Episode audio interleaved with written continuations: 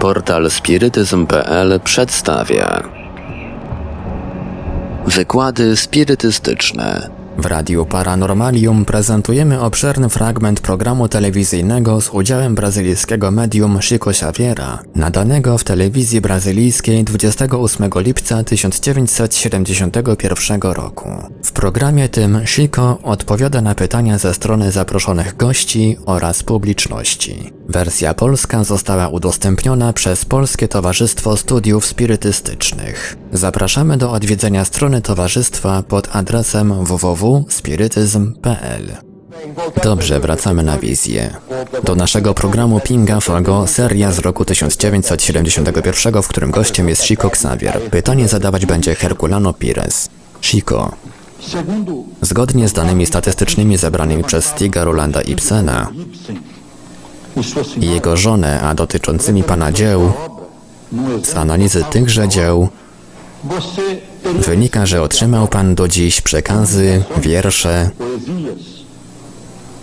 zwłaszcza ogromną liczbę wierszy, przekazów różnego rodzaju, wśród nich również powieści, które przypisuje się 400 autorom. Zapytałbym się pana, czy czytał pan tych wszystkich autorów? Czy zna pan dzieła ich wszystkich? I czy zdołał pan w swojej podświadomości zebrać całość tych fantastycznych tekstów? Ponad 400 autorów, brazylijskich i portugalskich, i niektórych nawet zagranicznych. Informacje naszych drogich przyjaciół i znamienitych pisarzy, pana Stiga Rolanda Ibsena i jego szacownej małżonki pani Edith Tocanto Ibsen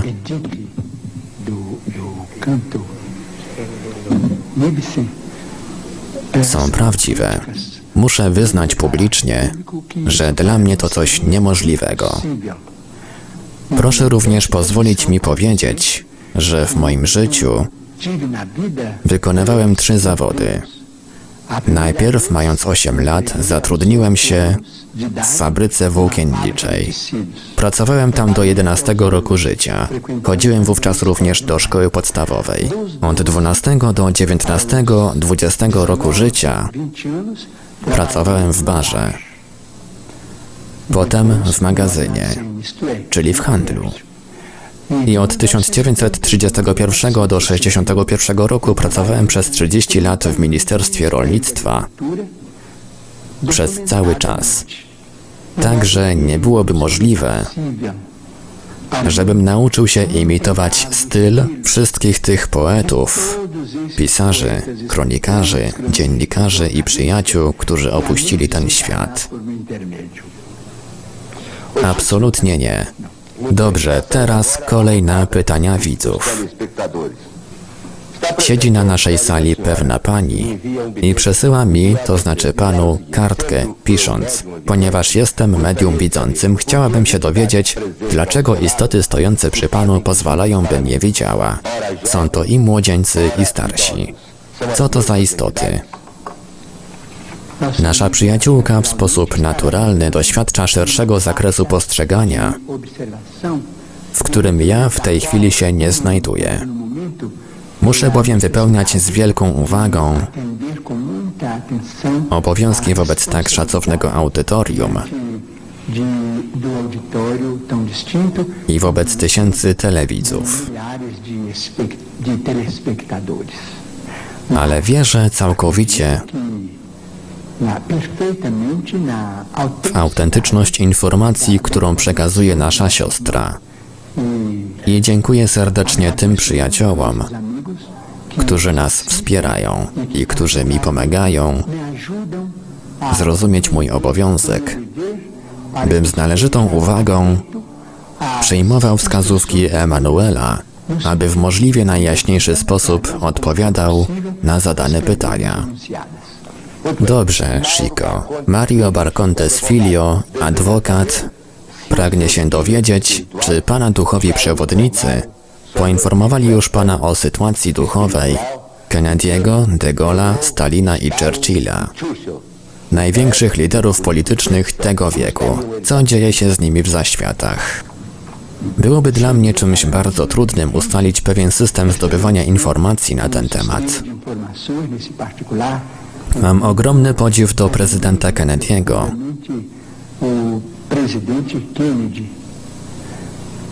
Znam bardzo dobrze misję generała de Gaulle'a.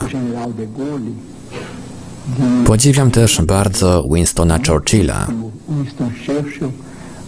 za to, że dowodził blokiem broniącym cywilizację zachodnią. Jeśli chodzi o Stalina, nie wiem wiele na jego temat. Wiem z informacji od przyjaciół ze Stanów Zjednoczonych, że prezydent Kennedy dalej pracował nad rozwojem. Przyjaciół z kosmosu? Ze świata duchów? Tak, dalej pracował nad rozwojem idei równouprawnienia, nad integracją ludzi różnych ras i nad tym, by więzy braterstwa zagościły w Ameryce i na całym świecie. Tylko na jego temat mogę przekazać jakieś informacje. Pan Benedito Alves de Oliveira, mieszkający na ulicy Noronia 465, pyta się: Chico, cierpi pan na chorobę jednego z oczu. Dlaczego nie poddał się pan operacji u Arigo? Nie wierzy pan w ich skuteczność, czy nie było okazji? Chodzi o to, że pewnego czasu dr Fritz rozmawiał z nami po spotkaniu i powiedział: Chico, nie myśl, że operacje wykonywane przez medium są jedynym z przywilejów. Gdy wy śpicie na ziemi, kiedy oddajecie się hipnozie snu, wielu dobroczyńców z zaświatów pracuje i operuje.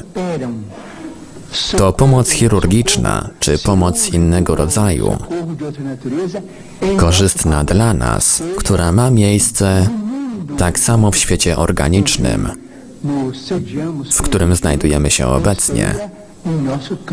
albo też na polu naszego umysłu. Jeśli chodzi o moją chorobę oczu, których nie operowano od samego początku,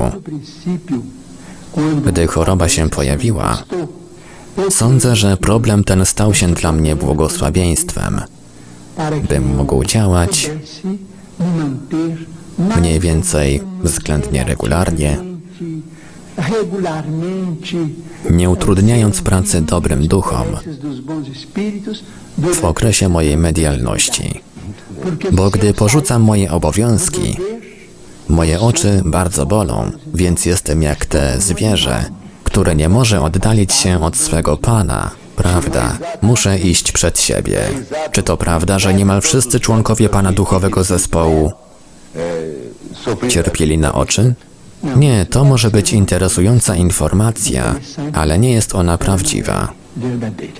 Dobrze. Pani Loy Fernandez, mieszkająca przy ulicy Iguape 6A, pyta. Proszę o zdanie Chico Saviera na temat kremowania ciał, które ma stać się regułą w Brazylii. Emmanuel wypowiadał się już na ten temat i powiedział on, że kremacja jest czymś właściwym dla wszystkich tych, którzy sobie tego życzą.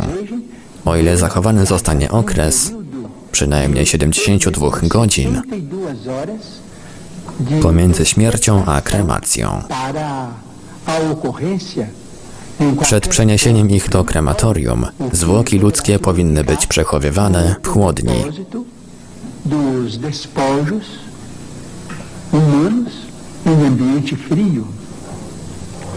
Świetnie. Chico, teraz przechodzimy do pytania, które zada ewangelicki pastor. Zapewne go pan zna, bo jest znany w całej Brazylii. um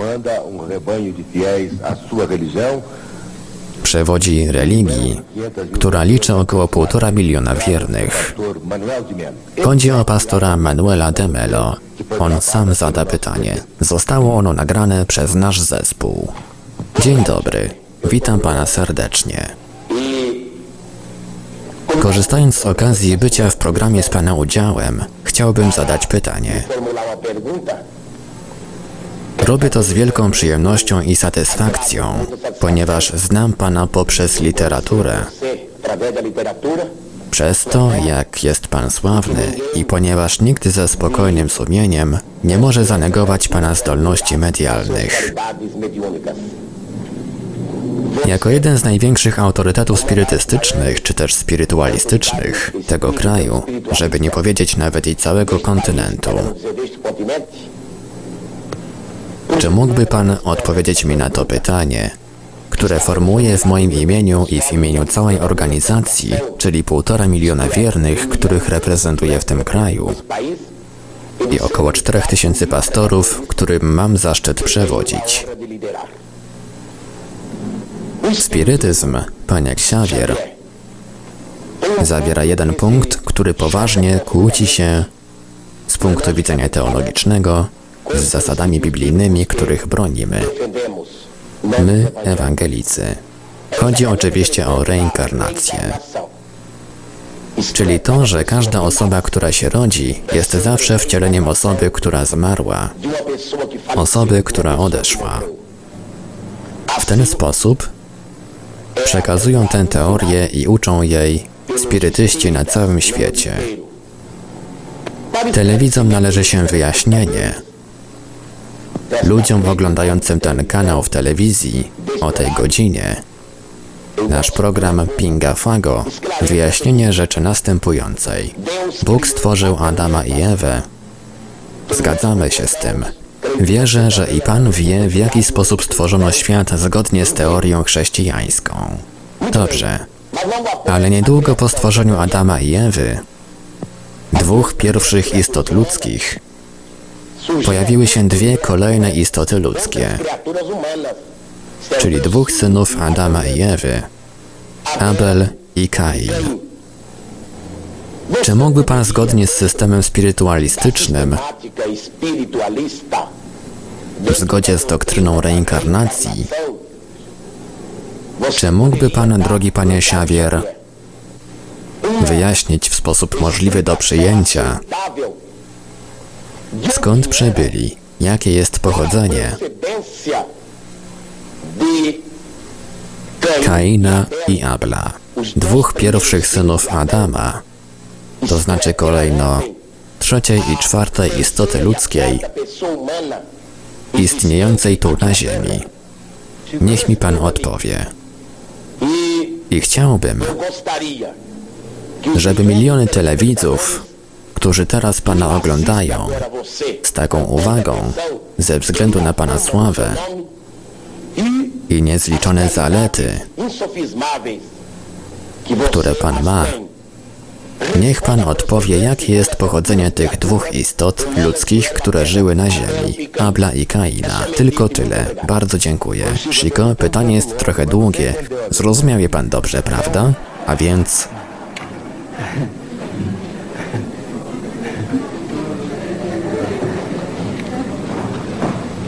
Pytanie naszego drogiego przyjaciela, Caro amigo który zapytuje nas w temacie tekstu biblijnego, niesie w sobie wiele ciepła. Także najpierw chcę podziękować za ten braterski i pełen sympatii ton, z którym zadaje pytanie i je do mnie kieruje. Dziękuję bardzo naszemu ewangelickiemu pastorowi, panu Manuelowi de Melo, którego wszyscy podziwiamy, gdyż prowadzi ten duży i znamienity ruch o nazwie Chrystus dla Brazylii. Nie chcę jednak odpowiadać pytaniem na pytanie, ponieważ czasem taka riposta nie jest wyrazem szacunku dla tego, który zadał pytanie. Ale Biblia jest dla nas świętą księgą, księgą wszystkich chrześcijan. My, spirytyści odwołujący się do Ewangelii, ograniczamy się do Nowego Testamentu, by zrozumieć esencję nauk naszego Pana Jezusa Chrystusa i tych, którzy go zastąpili, apostołów Ewangelii. Os apóstolos da causa evangélica. Nie wnikamy za bardzo w Stary Testament. Niemniej prosimy o pozwolenie naszego drogiego pastora ewangelickiego, pana Manuela de Melo, żeby wziął pod uwagę, że w Księdze Rodzaju no no W czwartym rozdziale, w wersach numer 16 i 17, 16 17, vamos napotykamy na bardzo interesującą kwestię, którą wspólnie powinniśmy przestudiować. Wszyscy bowiem musimy studiować wciąż święte pisma. Rozdział czwarty przedstawia na przykład związek Adama i Ewy, z którego zrodziło się trzech synów: Kain, Abel, i Set. Wiemy z tego tekstu, z rozdziału czwartego Mojżeszowej Księgi Rodzaju, że Kain zabił Abla. Niemniej w wersach 16 i 17 versículos 16 e 17, nós znajdujemy bardzo ciekawą informację, zgodnie z którą Kain, oddalając się od Boga, wyruszył ku miastu lub ziemi, zwanej Nod, gdzie poślubił swoją żonę. Miał z nią potem liczne potomstwo, więc zadaje pytanie, czy pewne fragmenty. Starego Testamentu nie są rodzajem alegorii, które powinniśmy analizować bardzo ostrożnie, by nie paść na przykład precisamos sprzeczności, gdy traktujemy je dosłownie. Musimy je badać wraz z ekspertami i historykami, którzy prezentują dziś różne punkty widzenia. Podkreślam, to wszystko z najwyższym szacunkiem, bo jeśli Kain zabił Abla, zanim narodził się Set, ale ożenił się w mieście zwanym Nod, gdzie spotkał swoją małżonkę, tą, która została jego żoną i która dała mu wiele potomków. Temat wymaga analizy ze strony każdego z nas. Bo zgodnie z teorią stworzenia nawiązującą do ogrodu Eden, pierwszą rodzinę miały stanowić cztery osoby, do których nawiązuje nasz drogi pastor ewangelicki Emmanuel de Mello. Pelas quatro pessoas às quais se refere o nosso caro pastor evangélico, senhor Manuel de, Manuel de Melo. Adam, Ewa i dwóch synów, pierwsze ich dzieci.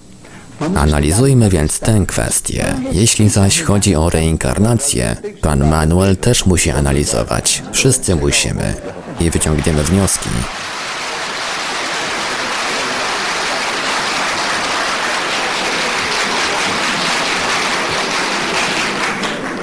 Jeśli zaś chodzi o reinkarnację, mogę powiedzieć? Oczywiście.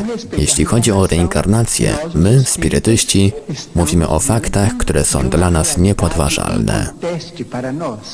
Między innymi w moich doświadczeniach jako medium widziałem w ciągu tych niemal 45 lat poświęconych spirytyzmowi opartemu o Ewangelię i zasady sformułowane przez Kardeka przypadki zakończenia fizycznego życia i wcieleń.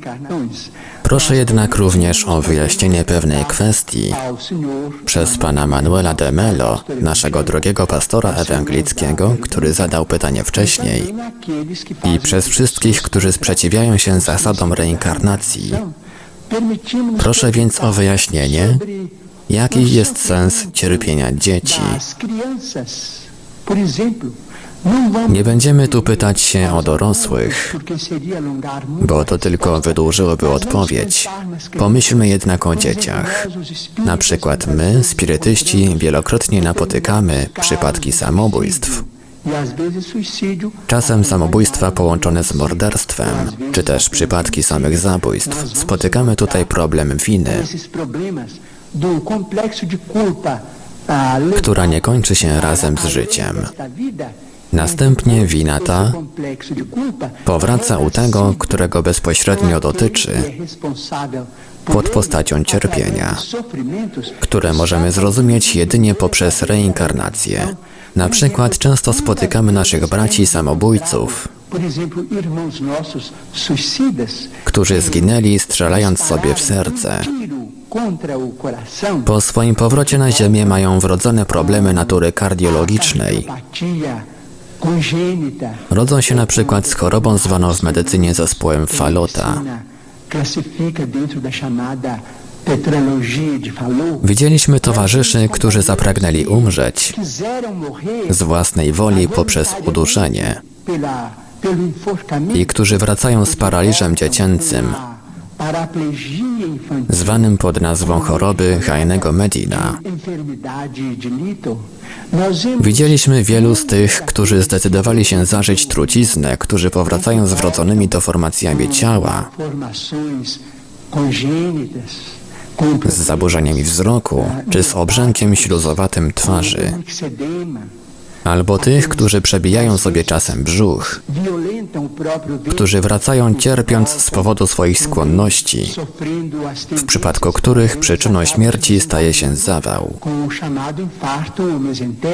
Widzieliśmy również chociażby tych, którzy postanowili się utopić, odebrać sobie życie w akcie buntu przeciw boskiemu prawu. Mamy tych, którzy woleli się utopić, a którzy wracają z tak zwaną rozadmą płuc, czy też tych, którzy strzelili sobie w głowę, a którzy wracają z tyloma bolesnymi przypadłościami, jak chociażby niedorozwój umysłowy, akromegalia, kiedy strzał, czy też tak naprawdę pocisk, dosięgnął przysadki mózgowej. Jesteśmy bowiem w naszym fizycznym ciele podporządkowani naszemu ciału duchowemu, więc zwłaszcza te zjawiska, zjawiska będące skutkiem samobójstwa, do którego doszło poprzez strzał w głowę, są bardzo bolesne, jak choćby głuchota, ślepota, niemota, wszystkie wrodzone.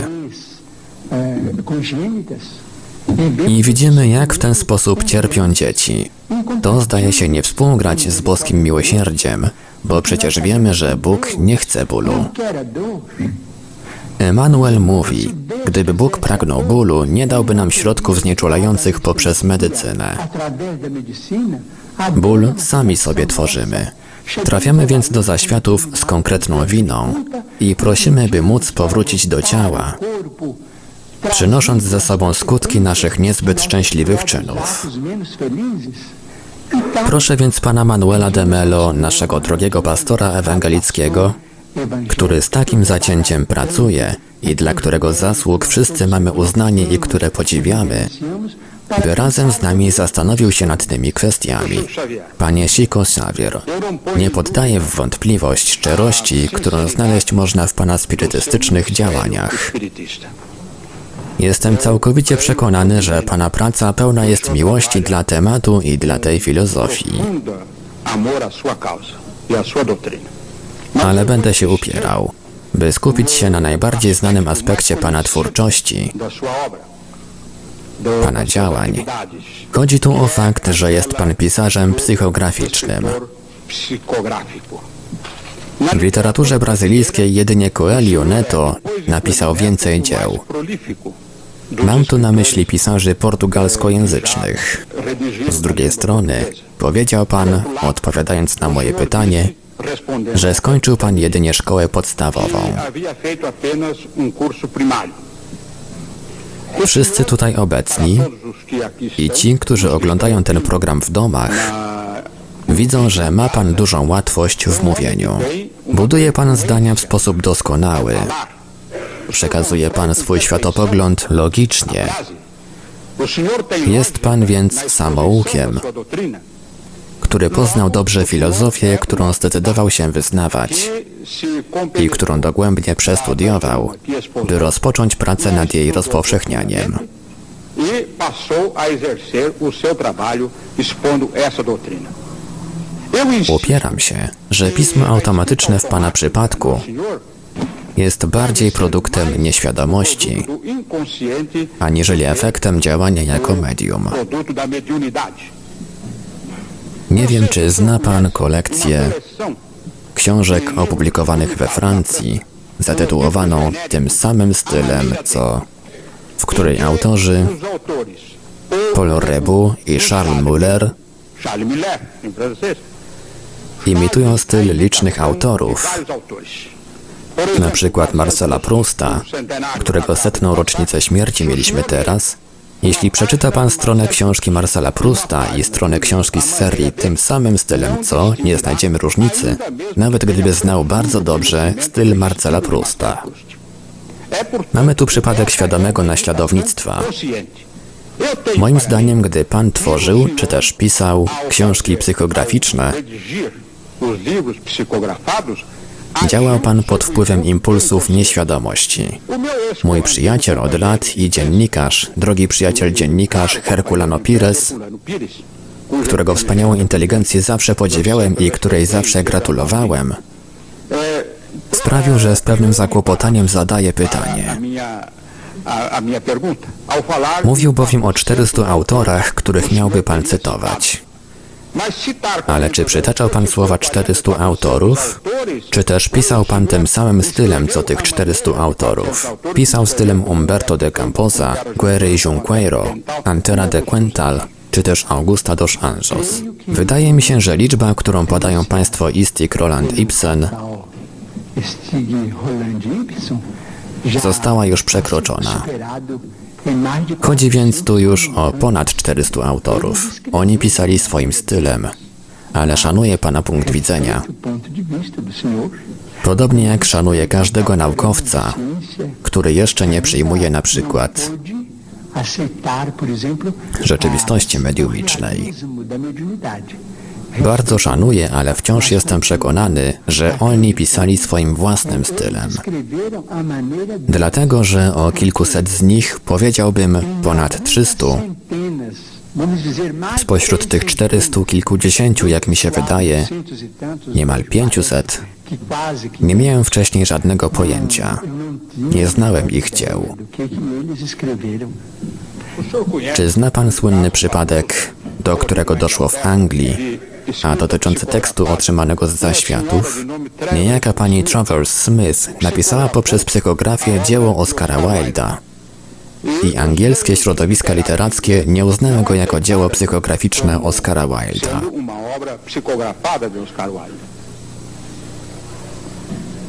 Co więcej, wśród zajęć, których się imałem, oprócz bycia dziennikarzem, Zajmowałem się także filozofią i zauważyłem, że tak złożone dzieła, jak teksty Platona, Arystotelesa, świętego Augustyna, świętego Tomasza z Akwinu, Kartezjusza, Kanta, Hegla, Niczego, jak i wielu innych filozofów i myślicieli, nie były otrzymywane przez psychografię. Czy to nie dlatego, że są one zbyt trudne? Hegel to coś niemożliwego do otrzymania przez psychografię. Dobrze, muszę nieco wrócić do tego, o czym była mowa na początku. By powiedzieć panu, że od 1931 roku Emanuel jest obecny w moim życiu i jest dla mnie nauczycielem. Poprawia on mój sposób wyrazu, zmienia słowa, których używam na lepsze, koryguje moje wypowiedzi i tak bardzo jak mogę sięgnąć do mojej pamięci,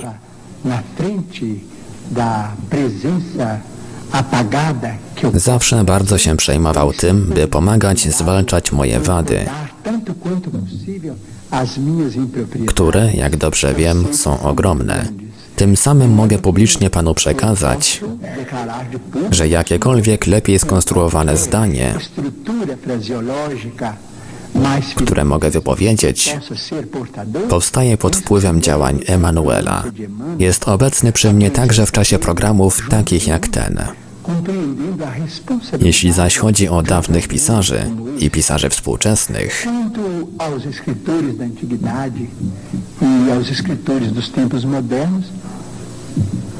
z pełnym szacunkiem dla Pana pozwolę sobie zadać pytanie, czy ludzie ci także nie byli mediami. Nie potrafię odpowiedzieć.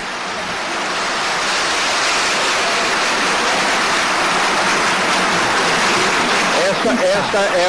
W tym programie zadajemy pytania. To nie debata. Oczywiście, to nie jest debata. Darzę głębokim poszanowaniem Kościół katolicki, na którego łonie wykształciła się moja wiara. Naprawdę głębokim poszanowaniem, którego chciałbym to publicznie powiedzieć, nigdy nie straciłem i nie chcę stracić. Ale chciałbym powiedzieć tu publicznie, że nie znam tych dzieł. Chciałbym poznać ich tłumaczenia na język portugalski. Nasi przyjaciele z zaświatów wspominają jednak o dwóch postaciach wywodzących się ze świata katolickiego, które powinniśmy poznać lepiej w naszym kręgu kulturowym.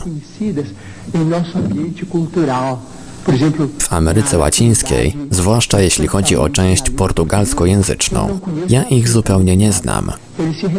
Mowa tu o świętej Brygidzie z Wadzteny, czyli świętej Brygidzie szwedzkiej i świętej Klarze z Włoch.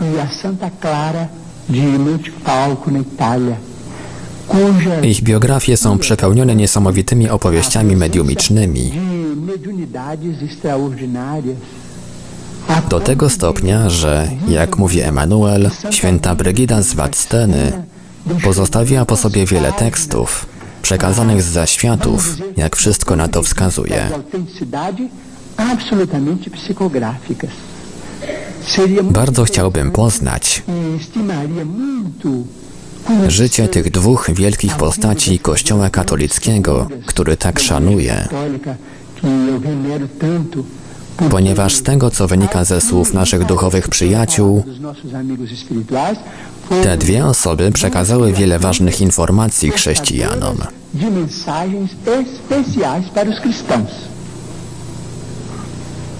Nie wiem, czy mi pan pozwoli dodać jedną rzecz do tego, co powiedział Chico Xavier. Proszę, chciałbym przypomnieć, że i w świecie katolickim istnieją dzieła napisane przez duchy, czyli dzieła psychograficzne. Wydawnictwo paulińskie mające siedzibę tu w São Paulo mniej więcej 5 lat temu opublikowało bardzo ciekawą książkę. Nosi ona tytuł Manuskrypt z czyśćca. Książka ta powstała w Hiszpanii, w hiszpańskim klasztorze. Spisała ją zakonnica, a książkę podyktował jej duch zakonnicy, która zmarła w tym samym klasztorze. To więc katolickie dzieło z zaświatów. Przetłumaczył je na portugalski ojciec Julio Maria, znany ze swojej współpracy z czasopismem Ave Maria. Wydano je tutaj w São Paulo, uzyskawszy wszelkie aprobaty władz kościelnych, które dzieło otrzymało również w Hiszpanii. Dodam jeszcze jedną rzecz. Wydawnictwo paulińskie ogłosiło, że podobne książki zostaną przez nie opublikowane, ale nie zostały. Można jednak zawsze przytoczyć manuskrypt z czyśćca, by pokazać, że istnieją katolickie dzieła psychograficzne. Dobrze. Duch Emanuel. Nie chcemy tu Ciebie stawiać w trudnej sytuacji wobec Twojego przewodnika. Prosi, by powiedzieć jedną rzecz naszemu drogiemu pisarzowi i rozmówcy, który przytoczył pewną sprawę, oczywiście w sposób bardzo serdeczny. Nie możemy bowiem zapomnieć o ważnym problemie dotyczącym naszego chrześcijańskiego życia. muito importante em nossa vida cristã. Książka jest ważnym narzędziem służącym edukacji, narzędziem wyjątkowym i jest, że tak to nazwę, narzędziem pośredniczącym między tym i tamtym światem. To tak istotne, że pierwsza księga, która trafiła do ludzi, to dzieło świata duchów, zapisane na kamiennych tablicach. Dziesięć przykazań. Psychografia Mojżesza.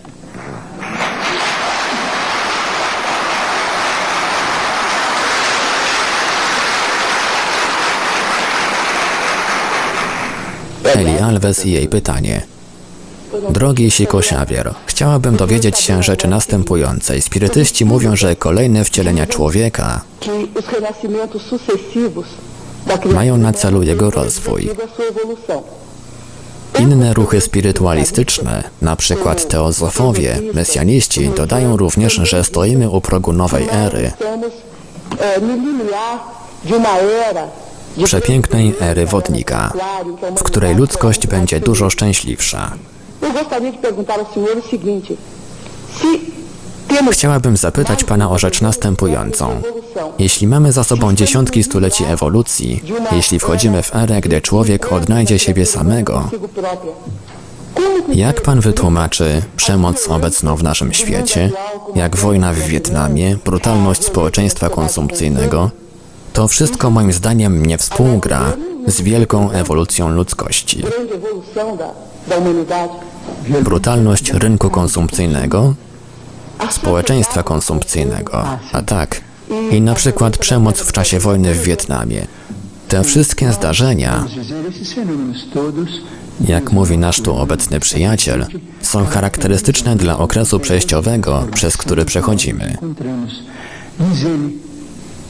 Nasz kolega materialista powie, że to dzieło natury. Ale dla nas, ludzi religijnych, dzieło natury jest równoznaczne z dziełem Boga. A więc Bóg tworzy naturę, Bóg tworzy życie, ale ludzie, mężczyźni i kobiety zamieszkujące naszą planetę, są dziećmi Boga i mogą zmienić to, co stworzył Bóg. Stoimy u progu wyjątkowej ery. Jeśli wszyscy razem pokażemy, że jesteśmy zdolni, by ją godnie przyjąć, jeśli najbardziej rozwinięte kraje naszego globu będą w stanie znieść ciężar swoich własnych problemów i nie zaczną się wzajemnie niszczyć, nie będą chociażby prowadzić krwawych wojen, które mogą przynieść ciężkie do przewidzenia konsekwencje dla naszej planety, nastąpi wtedy era naprawdę wspaniała. Nawet sama automatyzacja, jak nam mówi, sprawi, że będzie nam lżej. Pójdziemy tak jakby na zasłużony odpoczynek. Nie będziemy wykonywać już najcięższych prac na naszej planecie i będziemy mogli rozwijać nasze życie umysłowe dzięki informacjom z naszego wszechświata z ogromną korzyścią. Korzyścią, której nie da się zmierzyć. Korzyścią dla całej ludzkości. Ale to będzie miało swoją cenę. Tą ceną będzie pokój. Kiedy będziemy sobie pomagać i kiedy będziemy miłowali się nawzajem, tak jak zalecił nam Jezus, era ta w końcu nastanie. Najprawdopodobniej stanie się to w przyszłym tysiącleciu. Nie wiemy tylko, czy na początku, czy w środku, czy pod jego koniec. W trzecim tysiącleciu czekają nas cudowne rzeczy, ale tylko jeśli człowiek, syn i spadkobierca Boga, okaże się być godnym tych przywilejów.